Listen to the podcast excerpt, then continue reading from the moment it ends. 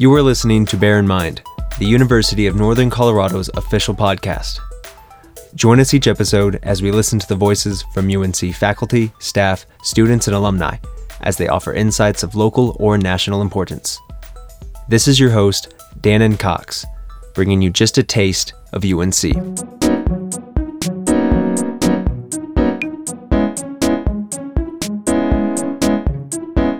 So prior to becoming an assistant professor here, I was a middle school social studies teacher for 9 years. And while I was a teacher, I got very involved in different type of curriculum that I could bring to students that were engaging, especially topics that can be quite dry, like civics and history education, even though I, as a teacher, was quite passionate about it. So one of the curriculum items that I ran into was something called iCivics, which was actually called Our Courts for a few months. I was a really early adopter. And iCivics is a platform that was founded by retired Supreme Court Justice Sandra Day O'Connor.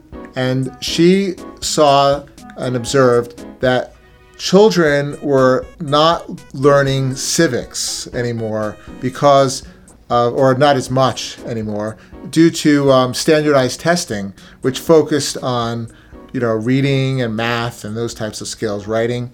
So she got in touch with different academics and put together this website, iCivics, which has been around since 2009, and it's a completely game-based learning platform. There's other curriculum that go with it, but they were really good games. And I would have my students play those games, and I would see that not only were they engaged, but the next day they would come to class and tell me that they played it again. And I have yet to come across like a worksheet where a student would go home and say, wow, that was so much fun in class. I did the worksheet twice for you. So from then I was hooked into iCivics. And I am still in the iCivics Educator Network. And just a few weeks ago, I was on a panel with iCivics at South by Southwest EDU. And we were discussing the importance of civics education and how their games are just wonderful at giving students choice and voice, and making them more engaged in civics education. Game-based learning is learning from games in its simplest sense. It's not new. We've had cultures learn from games. For example, King Tut was buried with several sets of a game called Senet, S-E-N-E-T, which you could still purchase at toy stores. And it's about passing into the afterlife. So the game itself has this message as you play. Snakes and Ladders teaches concepts from Jainism. It comes from India in the 1800s. And in the original Snakes and Ladders, which in America we call Chutes and Ladders, there were more snakes and ladders because the game is messaging that it's harder to do good than to do evil. And in fact, the expression back to square one comes from Snakes and Ladders. So game-based learning's been around as long as storytelling, but it seems kind of new and novel, probably because of video games. But in many senses, many cases, game-based learning can be non-digital, really good board games that are used. A really good game and game-based learning, what you're doing, the action in the game is what you're learning. But to me, my view of game-based learning from observing teachers use games in the classroom is that they use games like film or novels. So students will play the game and then they will reflect on it, write about it, and look at the characters in the game, make their own versions of the game. So it's used in many ways the same way you would take a book like, To Kill a Mockingbird, and then build curriculum all around it. Because in good educational technology, the technology doesn't teach the student. There's no real such thing as adaptive, personalized, all these buzzwords about what technology can do. The teacher does that, right? The teacher should always be asking the questions, and the student should always be making and creating things.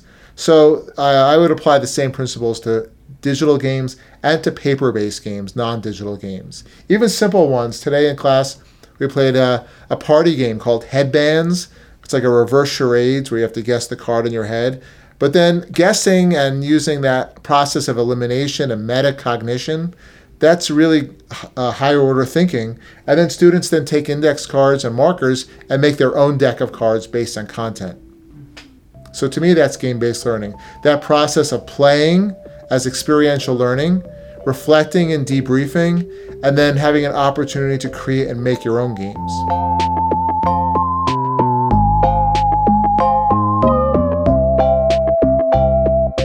My current book, Game-Based Learning in Action, How an Expert Affinity Group Teaches with Games, stems from my dissertation research, where I looked at the intersection of really good teachers and really good games and what that looks like. And the book has a foreword by James Paul G., who's a very well-known academic. He came up with the term affinity spaces. And affinity spaces are places, basically, where people meet online or in real life, IRL.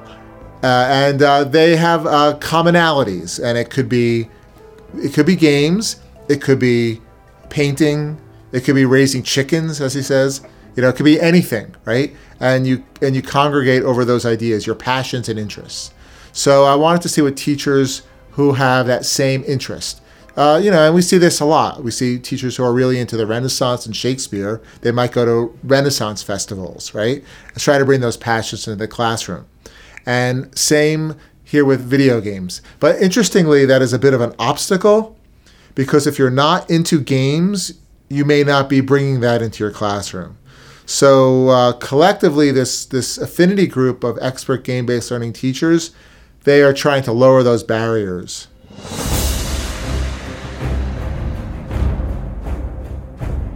There's a curriculum called WOW in Schools, okay? And it started as an after-school program by Lucas Gillespie.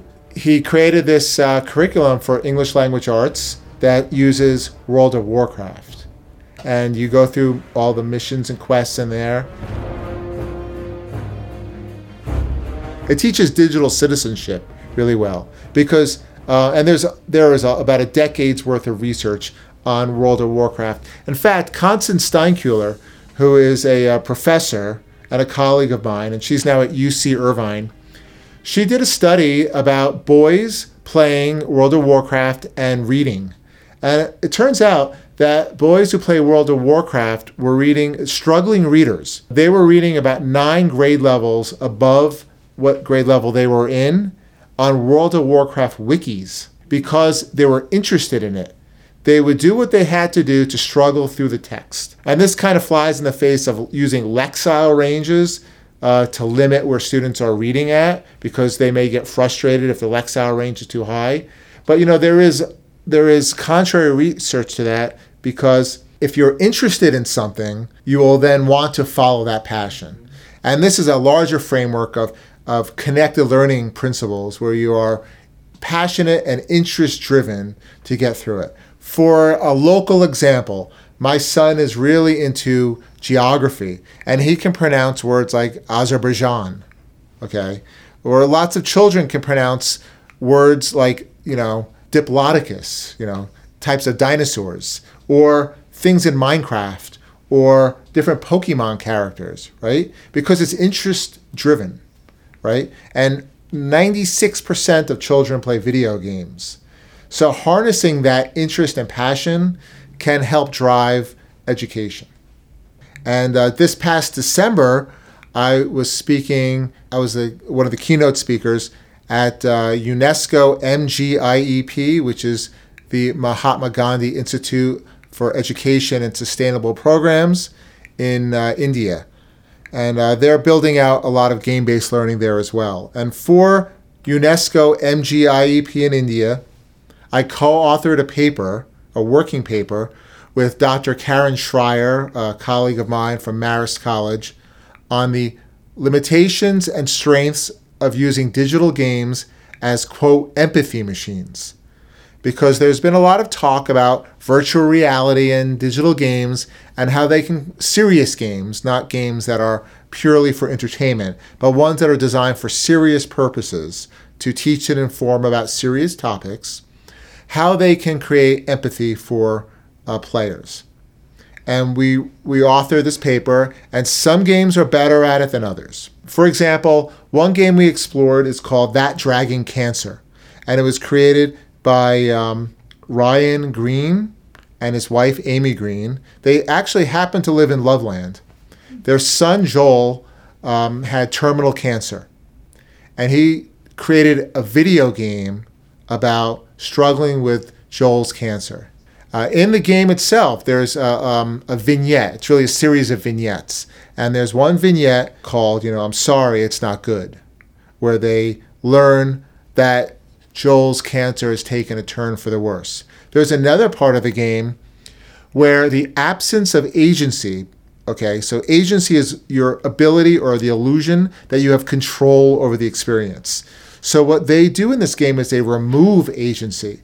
So Joel is crying, and you're at the hospital with Joel, and everything you do to try to console Joel from crying does not work. You can pick him up, you can get him a juice box, you can do anything to console him, and Joel does not stop crying. I'll hold you. And it's actually the real recording of Joel. So it's a really heart-wrenching, very, very difficult game to play, especially if you have young children. Hit your head on the bars, Joel. Joel, I know you're mad. Please stop. Please stop. But again, it's effective. Games, because of agency, can elicit emotions from participants that non-controllable media like film and books cannot. Effective games use transportation theory, which transports you to this fictional world. But because of agency, because you have choices in the game, there are other emotions such as guilt and complicity that you would not get from film or books or television. In those other media, like television, you have this what's called a parasocial connection with the character. So week to week, you're watching a TV show or Netflix, you're binging it all, and you project yourself onto this character. You have this parasocial relationship. But you can't control their actions. Therefore, you can't feel guilty if they do something that you may not agree with. But in a game, you can. So games have this unique emotional palette that can be explored, that can create this sense then of empathy.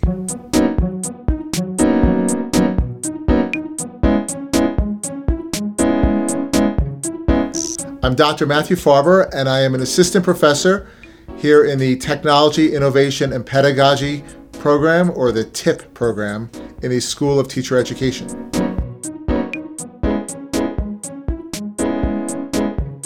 So if you're interested in learning more about this, in addition to the TIP program, I'm also teaching educational technology courses for undergraduate students. And the notion of play and games and project-based learning are embedded and baked into all the courses that I teach here at the TIP department and in EdTech.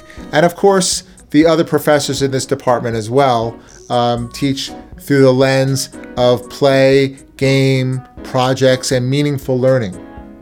To learn more, you could also look on my website, my personal website, MatthewFarber.com, and that has links to my books, the UNESCO working paper, which is a free download. And I also am a writer for Edutopia, which is the George Lucas Education Foundation.